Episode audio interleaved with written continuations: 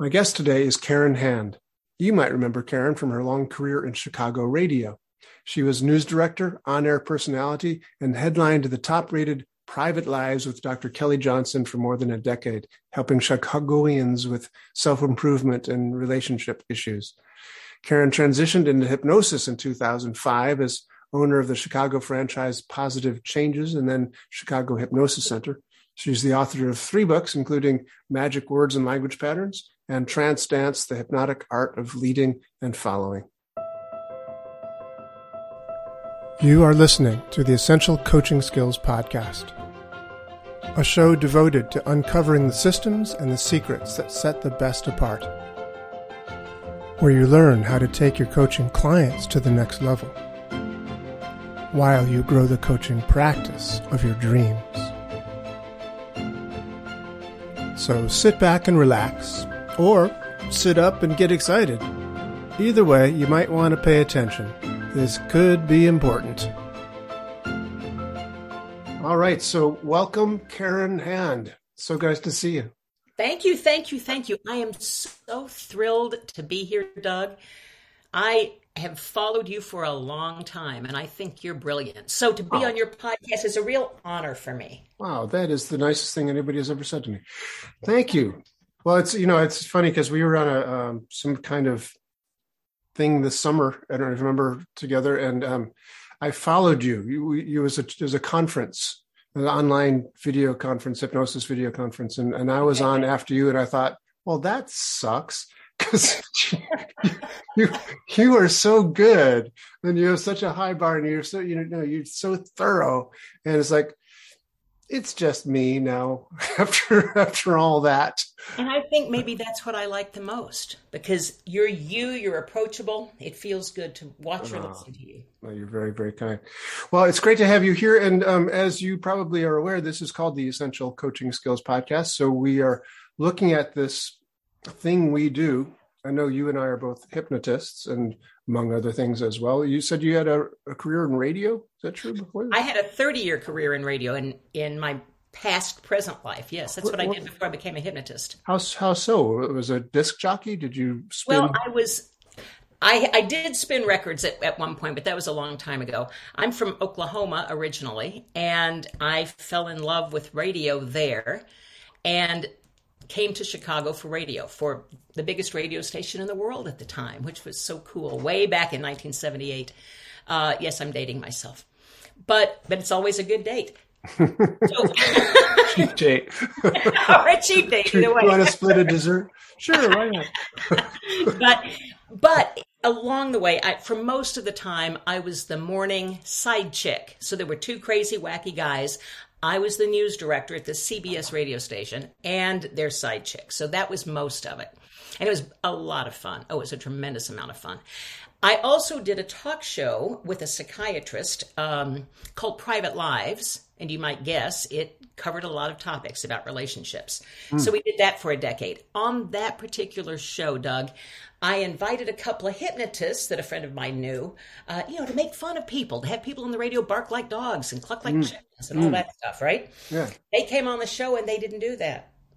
And they enlightened me that that's not what hypnosis is. And they mm. talked about all the positive uses of hypnosis. And I thought, well, wow, I'm going to try this out. I went out and tried it out and fell in love and instantly said, this is the next thing I'm going to do.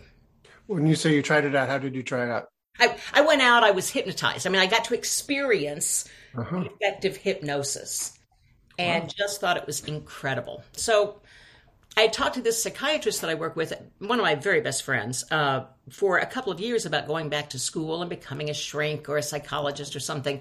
It just didn't grab me. Hypnosis did. Cool. And so that's what I studied, and I've been a hypnotist now since 2005. Wow, so you're you're relatively new to the game. Thank you for saying so. there was a time in radio when I was the youngest person ever at the radio station. There was a time in hypnosis where I was not ever the youngest person in the room, but I was the baby hypnotist in the group, and that was a long time ago too. Yeah. apparently. So you've been you've been at hypnosis now for well, let's say fifteen years. Yeah. Yeah. and you have built quite a business, I would say. I mean, from what I can see with what is it, Karen Hand hypnosis? Karen Hand hypnosis, it is now. Okay. Full disclosure. Okay. When I first got into the business, the friend of mine who suggested these hypnotists had taken some hypnosis training and had taken NLP training in Chicago. So that's how she knew these hypnosis people.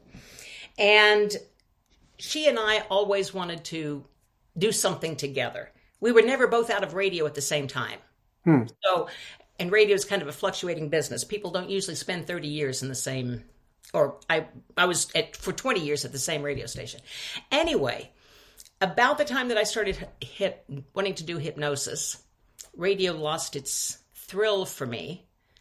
That's a story that I can tell if you're interested in hearing it. But really, what I'm, and we can come back and close that loop if you want to. But what I'm really saying here is that she and I decided to become hypnotists together and open a business because we had beautiful visions of going to lunch together every day and having all this fun. Well, we're both believers in go big or go home, so neither one of us knew anything anything at all about business. But we heard about this franchise business that would give you a business in a box. You may have heard of Positive Changes Hypnosis. I know it well. Yes, absolutely. So, our first encounter was with Positive Changes Hypnosis, and we were opened Positive Changes here, a big center. We employed four hypnotists besides the two of us, and there were other centers in Chicago. At the time, we were the fifth center in Chicago. Wow. Franchise rules required so much money to be spent on advertising every month. And in our case in Chicago, because it's really expensive, it was $20,000 a month. Wow. Now, in advertising. When there are five stations, that's $5,000 a month. We could afford that. And at that level of promotion, Back in 2005, we had a full page ad in the Sunday paper every week. Uh, we did other kinds of advertising. But let me tell you something, Doug. That filled our business. We were busy from the time we started until the time we left. It was an interesting hypnosis encounter. My first encounter, I didn't know what I was doing. Mm-hmm. And it was really a script based business. Yeah. The way it was laid out was there were 26 scripts, 1 to 26. And whenever the person started, whatever client started, they started with script 1. Mm-hmm. Then they moved to script 2, then they moved to script 3, etc. The way I do it now doesn't involve scripts at all, but what I do want to point out is for people who do use scripts, that too works. Mm. I write the scriptless hypnosis series because I think it's really important to work with a client that presents rather than having something preloaded. Right. Right. Um, but we did have a tremendous success rate mm-hmm. in that business.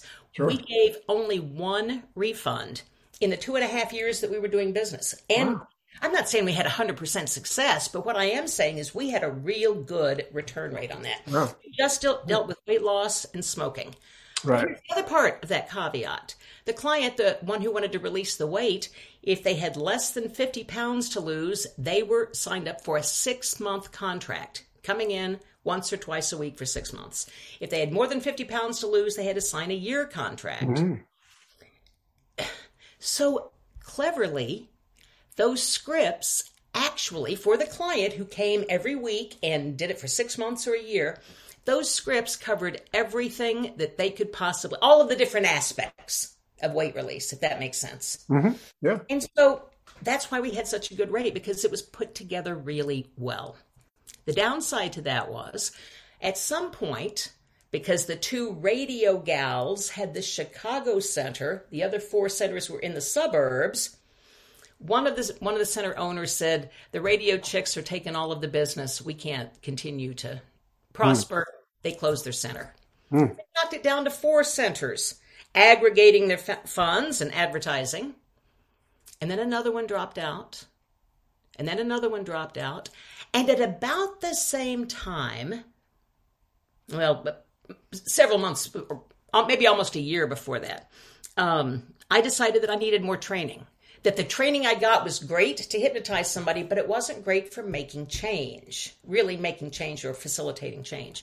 So I went to regression work and I went to all sorts of other training. I took all the training I could possibly do, took NLP training, took all of that. And when my skills outpaced the scripts and I could actually work with the clients, I didn't want to do the script work anymore. Mm-hmm. When you're in a franchise, say McDonald's, you don't right. walk in and find pizza. Right, exactly. They all have to be the same. So the franchise didn't want. The good news about it was as I got these new skills, I had people to practice on every day.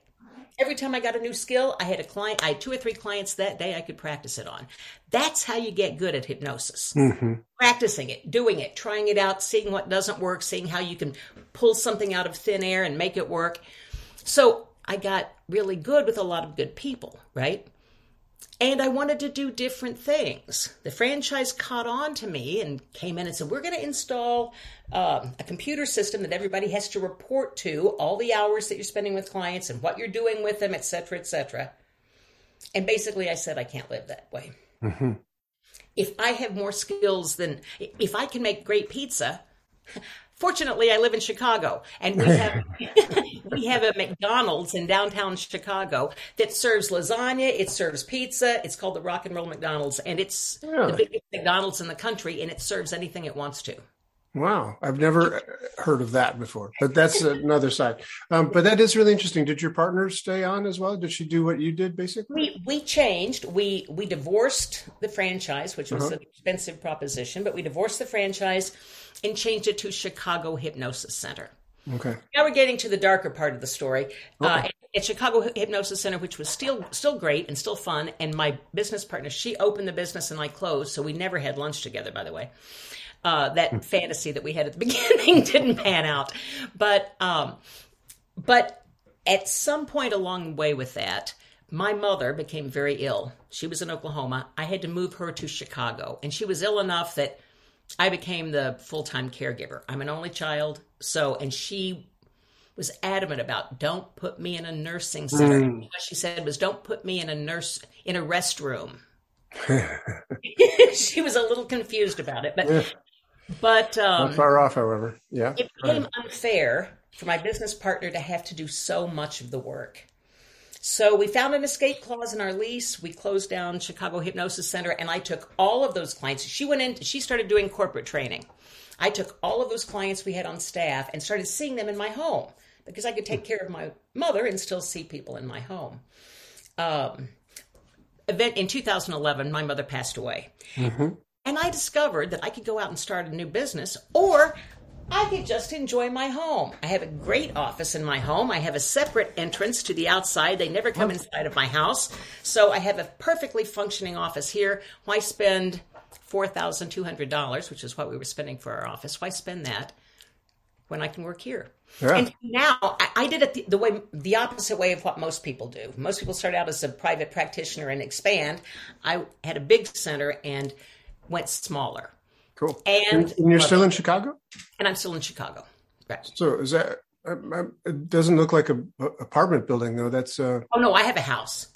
In Chicago itself? In Chicago itself, yes. I live oh. just inside the city limits in oh. a place that if you drove through my neighborhood, you would never believe it was Chicago. It's spaced out, it has yards, it's uh, suburban living inside Chicago. Neat. Cool. Yeah. And you call it Karen Hand Hypnosis? I call it Karen Hand Hypnosis, yeah. So if people were looking for that, they'd look for carolhand.com or? Uh, Karen Hand, KarenHand.com is, yes, that is my um, website. I got lucky because I was a radio personality. Right. So people will still sometimes Google my name for the weirdest reasons. oh, I just found out you're a hypnotist now. Uh, I still have a lot of followers on Facebook and others from the radio days. So mm-hmm it kind of is an edge. It's a leg up because yeah. I am already a personality in this town. And you know how to do microphones and do recordings and do all that st- sort of thing. yeah. Yeah. Very cool. Very people cool. People ask me sometimes, I don't mean to interrupt, people ask me sometimes, why, how could you go to radio, from radio to hypnosis? Do you know it's the exact same business in a way? Hmm? We are talking one on one with each of our clients, right? Influencing or helping them move in a certain direction, offering them information. In radio, you're offering them information or telling jokes or whatever you're doing it, but you're doing it one on one. How do you, you mean? Imagine talking to one person because each person listens to the radio individually. I see what you're saying. So when you are a radio host, you are imagining that you're speaking to a single individual. Yeah, there's there's usually a profile. I worked for an 18 to 24 year old radio station. That was our target demo. Right. So I was talking to a 22 year old female. Gotcha. Did you did you actually imagine a particular avatar for that? well, I didn't. I, I didn't really have the the face and mm-hmm. all of that. My back in, when I was in radio, my visualization skills weren't as great as they are today. but, but I did know. I, I did have that person, that 22 year old female, uh, in mind as I as I chose every story that that we told on that station. That's really cool, and you told stories too, which is fascinating because that's of course hypnosis too, isn't it? Yes. And since I was the news person, I was telling news stories.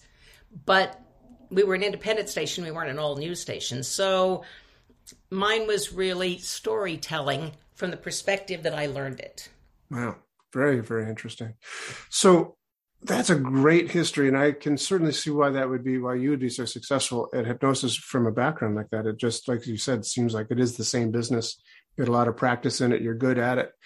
Um, do you think that if a person because you know speaking of avatars for the people we're talking to i imagine that the people listening to this podcast are older than 22 um okay imagine that they're probably and so my my my my sort of visualized uh average person is listening to this is a person who has perhaps um, gotten um, bored with their other job and want to go into coaching. And so maybe they're in their late 20s early 30s kind of thing and and they want to either go into coaching or they want to be better at coaching. So they're they're people who are just starting out or want to improve their business and their their their their their abilities within the business so the reason it's called essential coaching skills is because we're looking at what skills and systems are essential for being good at being a coach so i'm just wondering what you think that would be for a person who's just in that category. An essential skill? Yeah. Hell yeah. I think the most essential skill for newbies and for all of us who've been doing it for all of our life listening. Mm. We have. Doug, I say often, I often, I, and I gotta, I gotta back up on this for a minute. I often say hypnosis and NLP are BS. Mm. Complete BS. BS, which stands for belief system. Ah, let's see. and every client is going to come in and give you their BS, their belief system. You're going to have your own BS, right? And my preference is to leave my belief system outside the door. I really have to point over that way because that's where the door is. Outside the door and just learn how my client is running their program. Mm-hmm. They're just running a program. And I need to listen not to how I would run it if if I had the chance, not to give advice to them about what I think they might do to make that change. My job, the way I look at it, mm-hmm. and, and, remember, I can only give you my BS. Right. So this is just my BS. If you like it, use it. If you don't like it, that's okay. Laugh and have a good time. My BS is that I have to really listen to my client. They each come in with a program that's running in the background, just like an app that you download on your phone. Mm-hmm. And it's the cell phone analogy I'm using most often when they ask questions about hypnosis. We are like a cell phone. We come with a perfectly working operating system. And then along the way, we need Words with Friends. So we download that app and we need a scheduling program and we download that app. And what do we do with the apps that didn't work for us? And so we downloaded something else. Do we just leave that old app there on the phone running in the background, using up battery life or whatever? or did we delete it or upgrade it? Mm-hmm. And so, with each of my clients, when they come in with a particular issue to change, I do have clients who just want the mental massage, and I do that periodically through the uh, with some longstanding clients. But that's guided imagery in a different situation. What I do primarily is when the clients come in, we get a good view of the program that they're running. The only thing we know at that point is that the way they're doing it isn't working for them mm-hmm. for what they want. And I believe the NLP presuppositions When something's not working, try anything else. So that's what we're doing. But I want to know how they're running their program. A smoker, if you don't mind me giving an example, yeah, a please. smoker as an example, I want to know first doing the consultation call. I don't call it a consultation, I call it a screening because they screen into my services. Um, so during the screening, I want to know do they want to go cold turkey or taper off? Often they'll say, You can taper off. I didn't know that was an option. I don't care how they do it. We're going to the same net effect. Mm-hmm. But that's what I want to know. Do you want to quit cold turkey or go uh, or taper off? We get that piece of information. And then if they want to taper off, it's going to take more sessions. We're going to, you know, titrate it down. If they want to go cold turkey, we might do one or two sessions, depending on how I feel when I'm listening to them. Um, and listening to them talk. And then when they actually physically come in for the first appointment, my question is, how do you run this habit? Tell me how you're doing it. And they often say, What do you mean? Well, tell me how. When do you have your first cigarette? Oh, first thing in the morning. Okay, I need more specifics than that. Do you go pee first and then have your cigarette? Is it right there on the bedside table? Do you light it before your feet touch, touch the floor? And often they'll say, no, it's after my first cup of coffee or, mm. or while I'm having my first cup of coffee. Right. I don't care where it is. I don't care what the answer is, any place along the way. I just want to know what it is. So now I've got a better view. I'm learning how they're doing it. I've got a better view of how they're running this habit they can't call it an addiction. We break that um, limiting belief up really quickly. If they can sleep all night and wait until the coffee's made in the morning before they have one, a heroin mm. addict can wake up in the middle of the night and get a fix. So mm. slowly, we're I'm breaking down uh, limiting beliefs as we go. Then I want to know what you know. Tell me how when you smoke the rest of the time. How do you know when to smoke? What's your favorite cigarette? What's your least favorite cigarette? If they're the taper off variety, and I ask them, what's your favorite cigarette? They'll say, oh, that first one in the morning. Great, you get to keep that one. We're not going to do anything with that one yet. Now, what's your least favorite cigarette? Oh, I don't know. Oh, probably that one at three o'clock in the afternoon. I could do away with that. Good. We're going to eliminate that one right away. So they're going to give me all the answers. I'm not in their head. I don't want in my head particularly, but they're going to give me, I'm going to listen strategically so that I understand how that program is running for them. And then we're going to try almost anything else. Nice. What's, what's really great about that, and, and I, a bunch of things I want to ask you. Um, so I'm going to try to remember them all. before before we got on the air here, I, I had a point I wanted to make to Karen, and then I got distracted and thought of something else, and then I could never remember the first point that it was. So, um, one thing I want to ask you about what you've just said, Karen, is that um, when you said that you tell the people that it's like a cell phone, mm-hmm. that's a relatively new metaphor. I would I would suspect, and um, NLP was kind of created on the metaphor that the brain is like a computer.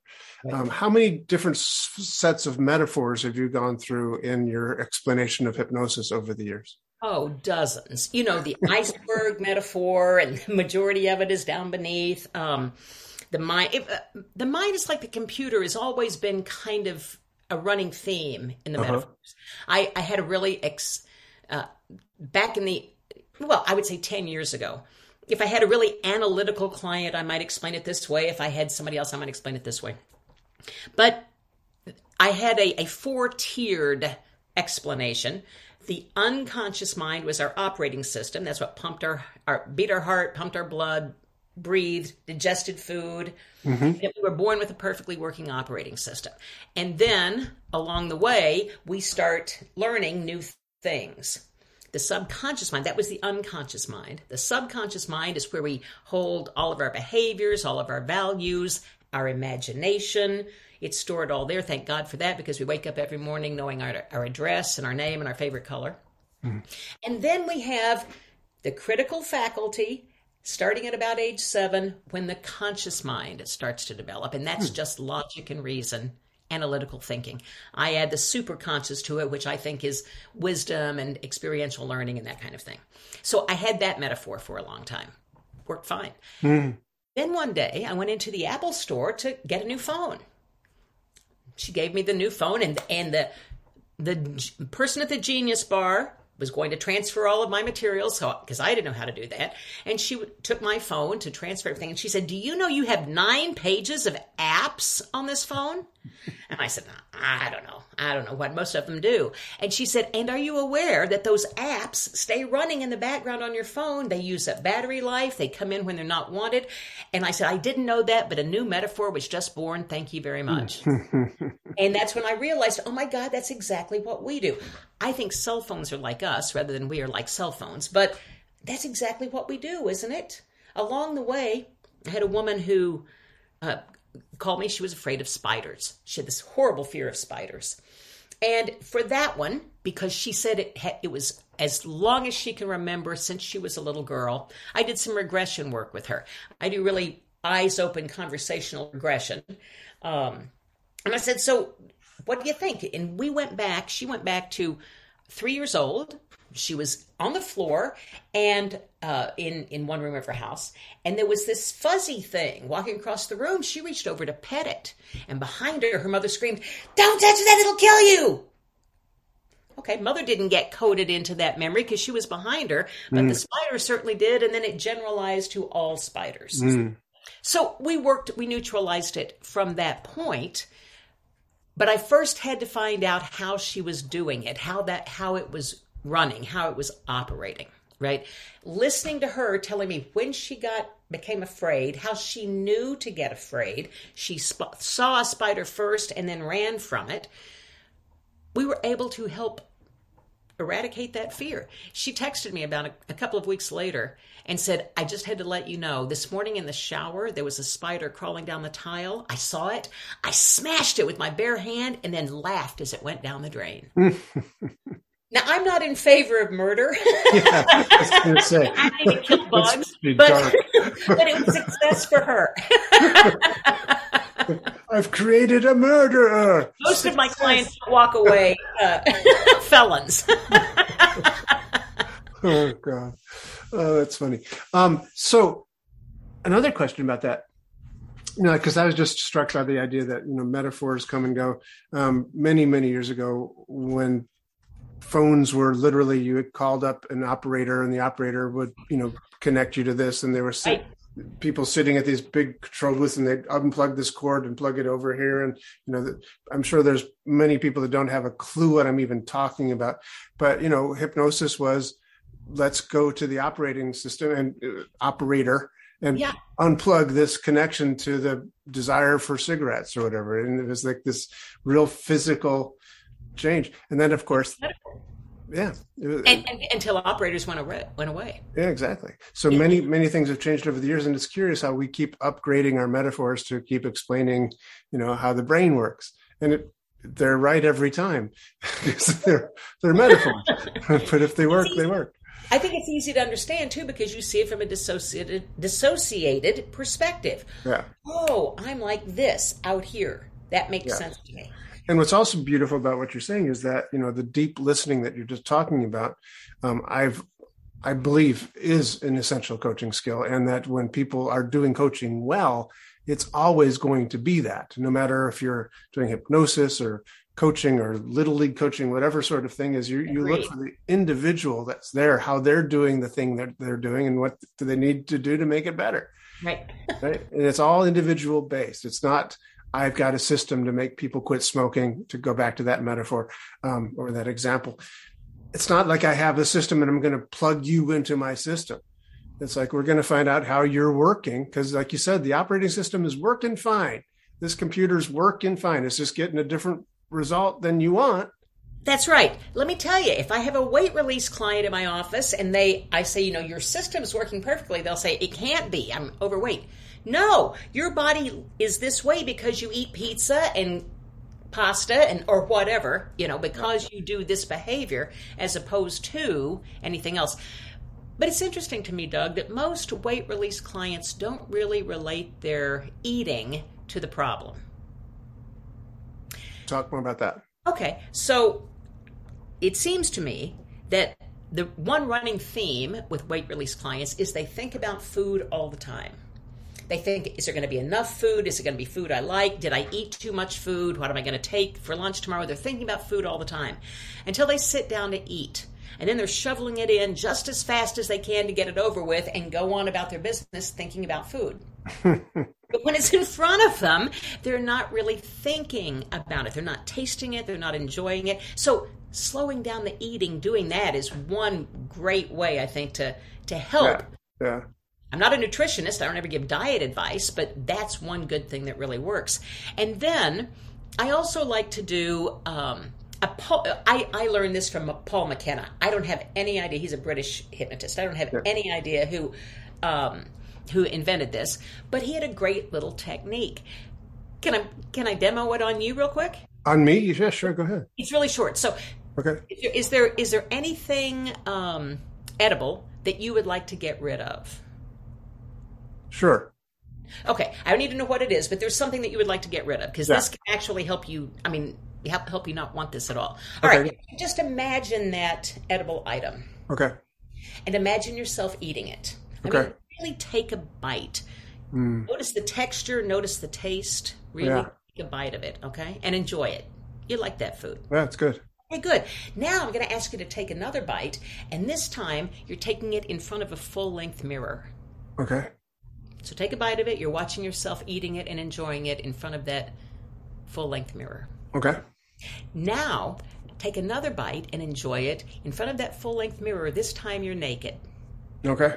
Watch yourself eating that food naked. Got it. Okay. How does that make you feel? Fabulous. You're not a weight release client. you are not a weight release client. But you did just link that food to your complete enjoyment, did you not? Yeah. Yeah. So one of the things that that does is link the problem to the result. Gotcha. It makes total sense. Most people look in the mirror and, and they they're hating on themselves. Right, oh, right. You don't look right. You're too fat. You have no discipline. All of that, and That's I don't want to that. link that to themselves. I want mm-hmm. them to link it to the food. It's the right, food right. Doing it. No, totally, totally true. So let me ask you a question. You've been using the word weight release. Tell us about that that choice of words. I prefer not to use weight loss because if I lose my car keys, I can't rest until I find them. Right. And I think many people are have the same I think words are really important.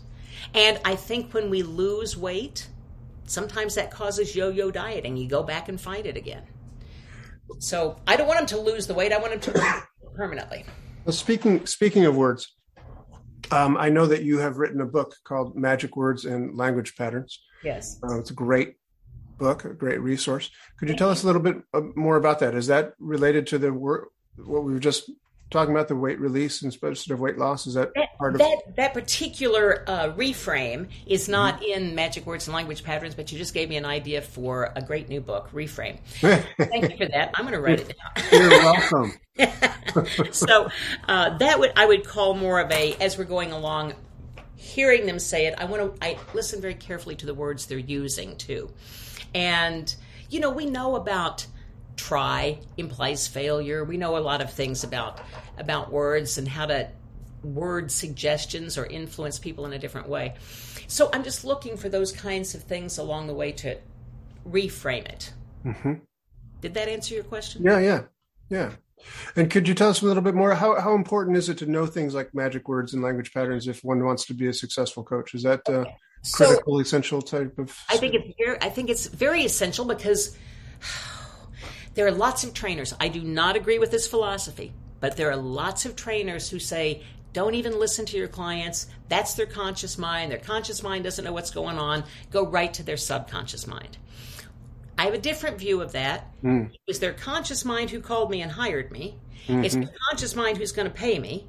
Mm. I want the conscious mind to be on board with what we're doing.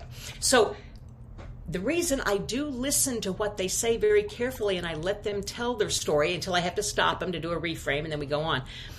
I and I do interrupt a lot. So even though I say listening is important, when I hear something that we can change immediately or quickly, I'll break in and we'll do that. Magic words and language patterns is about using words to create suggestion. So that's really what it is. Language patterns, so once you hear all of your clients' stuff, they will tell you everything to do. They will tell you everything that's they're, that they're limited with. They'll tell you everything. If you listen, then you can go to these. This becomes kind of like a script. You can go to language patterns, plug in their stuff, and have an entire way to work with your client mm-hmm. uh, to facilitate formal hypnosis if you want to do that. So, words like release and that kind of thing are not in this book, but words like now, it directs the subconscious mind to a period of time. Before, after, it directs the subconscious mind to a period of time. Uh, easily, naturally, softens everything that comes after it. So you'll make this change easily, naturally, and automatically because you want to. Because is my favorite magic word. Mm-hmm.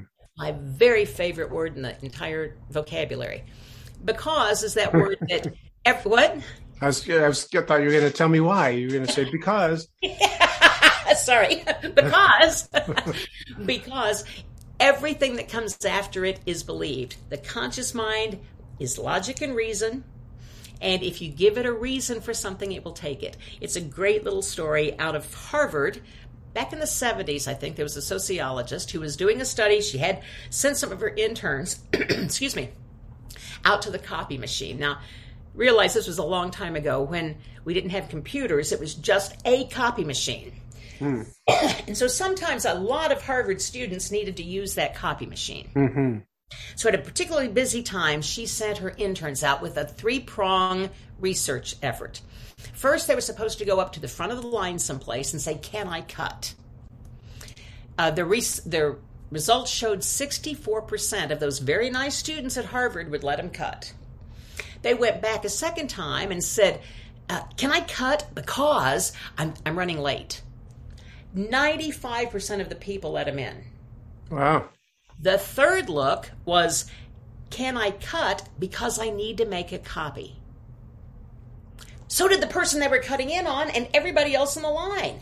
But 94% of the people let him cut. Right. Because they gave him a reason.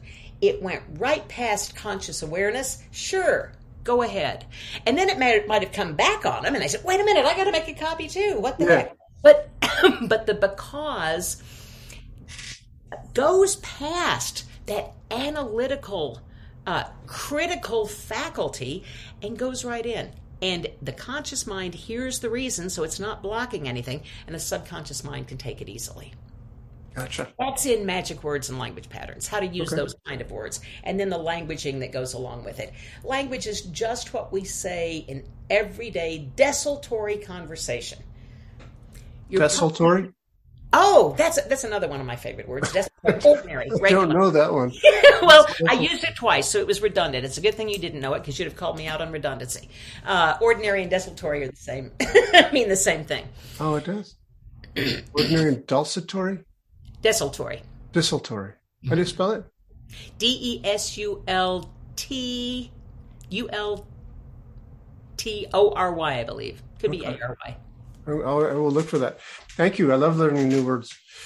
Um, yes, that because thing I read about in Robert Cialdini's book on influence. That's a similar similar thing, and, and what he pointed out with the third level of that um, of that study was that the word because had such a strong effect that it didn't really matter how important the reason was after the word because it just that's right it it just made it happen that's right that's yeah. right it just makes it happen.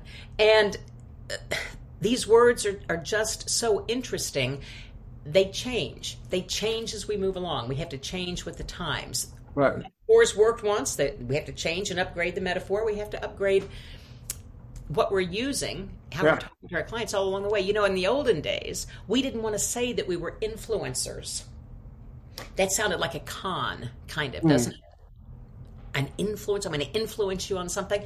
But today, right. thanks to TikTok and everything else, influencers are all the thing. Yeah. Right. So now that's what we do, is it not? We influence, guide, coach, if you will, our clients into the change they want to make. Well, I'm glad you brought that word up. So, do you consider yourself a coach? Oh, I do coach along the way. Yes, I do. Sometimes more than others, but yes. What do you mean by along the way? Well, because I am stopping them and reframing them and, and asking them to come up with other things, asking them to uh, look at a different thing. One weight release client, um, she did not have anything that I could find as we were talking in her past to help her with her eating issues. Um, but I asked her if she knew anybody who ate in a way and they stayed ate in a way that she noticed and they stayed slim and trim and fine. And she said, Absolutely, a lady she had lunch with twice a week. And I said, Well, how does she eat? And she said, It's the weirdest thing. She eats her favorite thing first. I've even seen her eat her dessert first. And I said, that's a very interesting thing. And what does she do at the end? She said, and then she'll push away food, what she doesn't like, or what she, when she gets full, she can stop eating. and I said, great. How do you do it? And she said, oh no, I don't do it that way. I save the best for last. So I want to have the best bite last. And so I eat the things that I don't really like first. And then I, and I said, you know what? That's very interesting. For one week, I wonder, I wonder, there's a language pattern that's not challenging. It's not giving advice. I'm just wondering. I wonder if you would try it her way, just for a week, just to see what happens. Nice. She came back a week later and said, That's phenomenal. I can push food away now. Yeah. but we had to find, but she had the resource. I didn't. Yeah. I didn't have any right to tell her, hey, why don't you do it this way? Try it this way for a week. Because she didn't have any uh, view in mind of how to do that. When she told that to me, she knew exactly what to do. She told me exactly what to help her do. Nice. That's beautiful. So that's great. So that's great. It's a nice distinction between, you know, being a hypnotherapist and being a coach, that there are distinctly different things, but they're interwoven and connected with each other, but nevertheless different. Right. I don't I don't call myself a hypnotherapist. In Illinois, it wouldn't be allowed because I'm not in a licensed uh, oh. profession. But wherever I am, I would call myself a hypnotist because I've heard so many clients say, I've been in therapy for 10 years. Mm. This really works. If I say hypnotherapist, they're going to think it's the same thing as uh, therapy. Gotcha. And I think what we do, hypnotists and hypnotic coaches, I think it's very much the same thing we do influence for change, but not for our benefit, certainly for the client's benefit. And the only way we're going to really get their benefit and how to get them to that benefit is by listening to them and then chunking it down to small enough pieces that they can do it. Do you have a particular structure of things that you are listening for? When you say you're listening so carefully? I'm listening for for I'm listening for in NLP talk the traditional visual, auditory, kinesthetic, olfactory, gustatory. Um, I think most people use all of their senses very well, but if somebody mm-hmm. speaks in a lot of visual terms, I will talk about visualizing a lot of things. Um, I listen for their motivation strategy. I want to know if they're going toward pain or moving away from toward, toward a goal or mm-hmm. moving away from pain. I want to know if they need to hear something once to make a decision or several times. If they need to hear something several times or they do a lot of research, I'm likely to give them a, a recording to listen to every day because they need to hear it several times before it takes effect. Okay. I'm listening for those kinds of things. Uh, are, are, they an independent worker? Are they a team player? Are they um, do they have an internal locus of control or an external locus of control? Doug, how do you know you've done a good job at something? Right. How do you know? You're asking me really? Yeah, yeah. How do you know you've done a good job at something? Well, actually, it's it's a that meta program for me is a little bit of an internal plus with an external check. So I, I feel like I did it well. And, but you know exactly what I'm talking about, right? Yeah. yeah.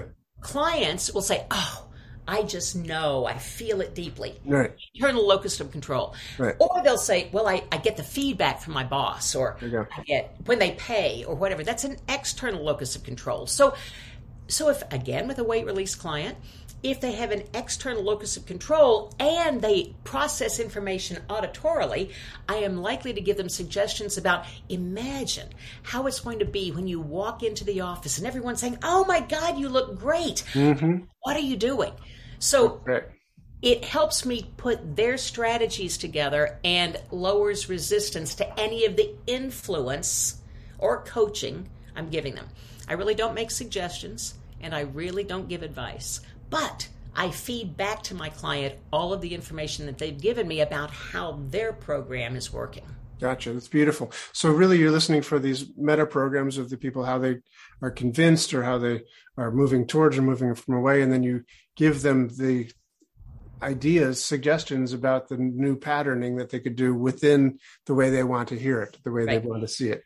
In my office, we do it consciously first. We do open eyed hip, hypnosis 1st mm-hmm. Nice. I don't think anybody has to have their, their eyes closed or have a progressive muscle relaxation to get into mm-hmm. a trance. Mm-hmm. I think we're always in a trance at sure. all times. You and I are in the podcast trance right now. so, right? So they're always in a trance, so I don't have to do much. I just have to ask a question.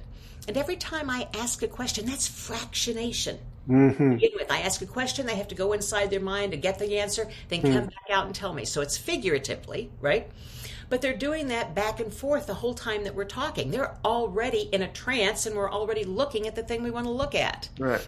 So all of these reframes or little things that we do along the way, that makes the change.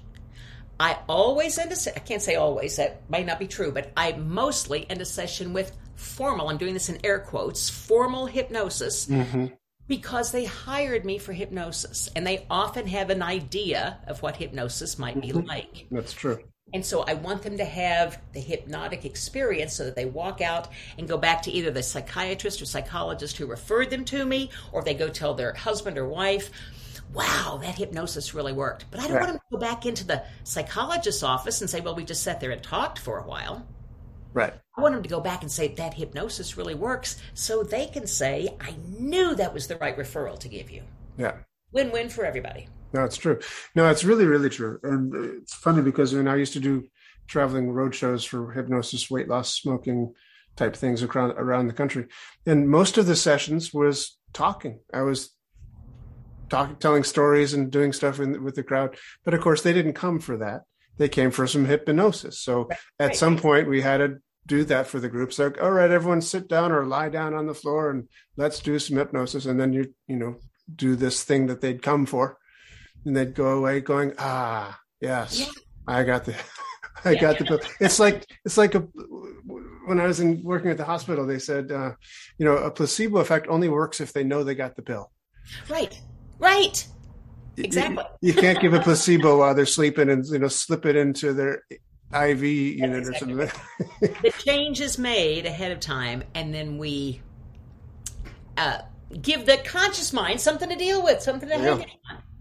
Right. So, Karen, what would you say if a person is doing good work as a coach, but they're not necessarily getting the rewards that they would like to have. They're not quite building the business that they'd like to have. What's what what's essential skill for somebody who wants to be successful in the business of being a coach? It's unfortunate, but when we go into this business, we all I many of us tend to think, "Oh, I'm going to be armed with some magic and I can help people." Yeah. You can only help people if they know you exist. Mm. They're not just going to magically happen upon you. That can happen, but it doesn't usually. So I think it's really important to have a good website that's easily searchable. I still use my name, Karen Hand, because of its power in this Karen Hand hypnosis. Because if they Google hypnosis, I'm going to be one of the first hypnosis near me. A good website that's got some good tag uh, whatever it is. I don't do the website. I hire somebody to do that, so I don't mm-hmm. know what all of that search engine stuff is. Mm. But Get good Google input. Use videos. Do a video. Put some video out there of yourself so people can see you. And then if they don't like you, it's none of your business. You never have to find out about it. Right. Put yourself out there, and when they like you, they come super selected with what you do. Videos, a good website, and Facebook, Instagram, uh, Twitter, and now TikTok. Really? Because a lot of people, I get a lot of clients from YouTube. I'm not on TikTok, but but I know a lot of people who are on TikTok and they are getting clients that way, hmm. skewing way younger, but they're putting short things on TikTok and it's working. Um, but I think Facebook and Instagram are good. And on Facebook, if you really want to get your name out there and, and really start being respected, that kind of thing, go into some hypnosis forums and talk there. You could go into, if you know about, if you're really interested in fibromyalgia, as mm-hmm. an example, you might join a fibromyalgia Facebook group. And occasionally, you can't go in there and sell, but occasionally you might answer a question that talks about how hypnosis might help with that. Those are covert ways of getting your name out there. I don't think I don't think radio works for any of us because single practitioners can't afford the kind of radio uh, ad buy that you need to get to get your message heard. Mm-hmm, mm-hmm.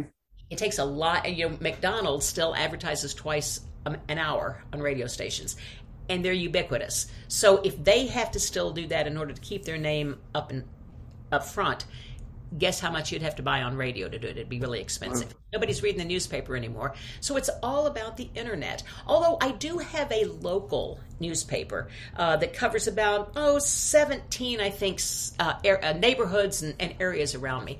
I'll put articles in there. I don't advertise, but I will write articles and have them appear in the paper. Hmm. That gets my name out there as the knowledgeable hypnotist. That's cool. So yeah, that's really neat. You know, the the thing we used to do back in the day is, you know, we'd give talks and we'd uh, put articles in papers and stuff. There were a lot more, was a lot more of that. You know, when I traveled the country doing those hypnosis shows I was describing before, um, those were organized by John Morgan, who also was a uh, former radio DJ. so, so he had a thing where he would uh, make deals with radio stations, usually in January and uh, September when radio's right. not getting a lot of commercial time. And he'd say, "Well, listen, I'm a radio DJ. I, I know how to do this stuff. I'll make you some commercials. You play the commercials basically for free." And we'll fill this seminar and uh, and we'll split it with you. So you get half, and I don't know if it was half and half exactly, right. but it was it was a proportion, and that worked out really well for those times a year when the radio stations weren't getting much. And work. let me say that works way better in a small to medium sized marketplace than it does in New York, Chicago, Chicago right. California. Yeah, yeah. Like yeah. So it depends on the city that you're in, right? Sure. If you're in a big city, I know that there are some um, affiliated some systems that have affiliates and i know that some aff- affiliated systems are told to go to college towns and smaller markets because you, it's easier to get it's easier to make deals like that yeah. it's hard to make deals like that with a radio station in chicago yeah, but it's still, sure, sure. it's still a really good tip yeah i'm not i'm not sure that it would still work. It worked for a long time. Uh, they don't. They're not doing it anymore. I'm not sure if that's COVID related or just whatever related, but it's not happening. I can tell you that. um, a lot. yeah, it did. It did indeed. So that's really great. So I think it's really important that those things that you're mentioning, Facebook, TikTok, etc., are all free.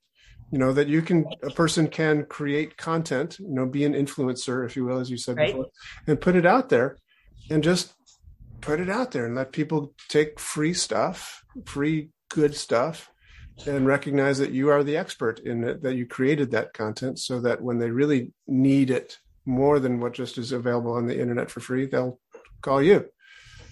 May I add one more little tip? Yeah. Super important. If you're doing a cold call on somebody, you're doing a talk in front of somebody, or you're doing something for TikTok, you're doing a video or something like that, mm-hmm. writing a letter also offer value first. Offer value first. Give them something of value and then they'll pay attention to you. So if you're going to do a video, I would recommend that you not start your video with, Hi, I'm Karen Hand, or using your own name. Hi, I'm Karen Hand and I'm a board certified hypnotist and I can help you. you haven't you haven't drawn any attention. Right. Um, you could, on the other hand, start out with have if you're speaking to a, a, a, Weight Watchers group, have you been struggling with keeping to the program? I am a trained hypnotist, or I can help you do that. But you have to build that rapport first. You have to catch them first. It's an old radio trick. Mm. I didn't open a newscast with a chronological order. I opened every news story with something that they would care about. Yeah. And then once they're listening, once you grab their ear, radio is a was the best education I could ever get for this kind of thing because everything that we say said was strategically targeted and mm-hmm. we understand that we kept people listening for just a few minutes. right? They, they had other things to do. They had kids in the back seat. They were trying to quiet down. People had other things to do. And so it was important to catch their attention. Once you catch their attention, you can give them details about something. Listen to advertising. That's the way it works. So, Karen, I know that you have another book called Trance Dance. And when I was um, looking at that book, I was surprised that it didn't talk about dancing. oh, but it does. There's a whole chapter that's the analogy of Dancing with the Stars. Oh. so it, I, I, they, I use the analogy of Dancing with the Stars. When the pros have an amateur come up, the first thing the pro has to do is find out what they're capable of. Mm. Are they capable of doing a cartwheel? If they're not, don't put it in the routine. So the dancing pro has to first find out what they're capable of, has to find out how much, how hard they work, whether or not they're really serious about this, all of that stuff, and then they can advance their skills and they can step them up. And if they're not a great dancer, but they have a great personality, they're going to work on building that, showing that off. So that's what I think we do. I think those Dancing with the Stars pros are just like us. They're yeah. coaching dance moves we're coaching behaviors. Cool. So that's great. So that's a nice metaphor. That's great. So, so this is a book about how you basically do that sort of thing in a hypnotherapeutic hypnotist uh, kind of scenario. Yeah. In yeah. Trance I really I use um, I love this, and for NLPers, the outcome specification exercise is just a brilliant way to ask questions and right. move your mind from a problem state to a solution state. And I have that in mind. What do you want? How will you know you have it? Uh, what's stopping you from having it already? What do you need to have? Do you need anything else? How are you going to go about doing it? And by the time they've answered all those questions, they've already designed their own plan. Cool. So, do you pretty much feel like all of your plans are individualized completely to the person, or is it? Uh... Every, every, single one is individualized. That's great. Yeah, they all. It, I go through the same. I love the way Bob Burns, the hypnotist in Scotland, puts it. He says he's very scripted. Everything he does is scripted. He's never held a script. What he means is we have a tendency to memorize things that we're going to say or things that we're going to do or the order we're going to do them in. It feels like having a conversation and building rapport when my client first comes in. And by the end of it, we're dancing together in a way that they have designed, using all of the skills that they already have to go make the change that they want, that they want to make yeah, yeah. because they want to make it. Oh, that's so cool. Great. Well, thank you so much for spending some time with us here today, Karen. It's incredibly valuable. And I've, I always learn stuff whenever I have a conversation with you. It's so great. I, I appreciate you, Doug, a lot. Thank you very much for having me on the show. So KarenHand.com, is that where most people will KarenHand.com. find Karen at KarenHand.com if you want to send me an email. But KarenHand.com will give you all the info. Karen at KarenHand.com. Very nice. Thank you so much. Thank you so much, too. Well, that's our show for today. Thank you so much for joining me. If you want any more information about today's show, please visit our website at www.essentialcoachingskills.com. Be sure to tune in again next week for our next episode and discover even more about the systems and the secrets that set the best apart.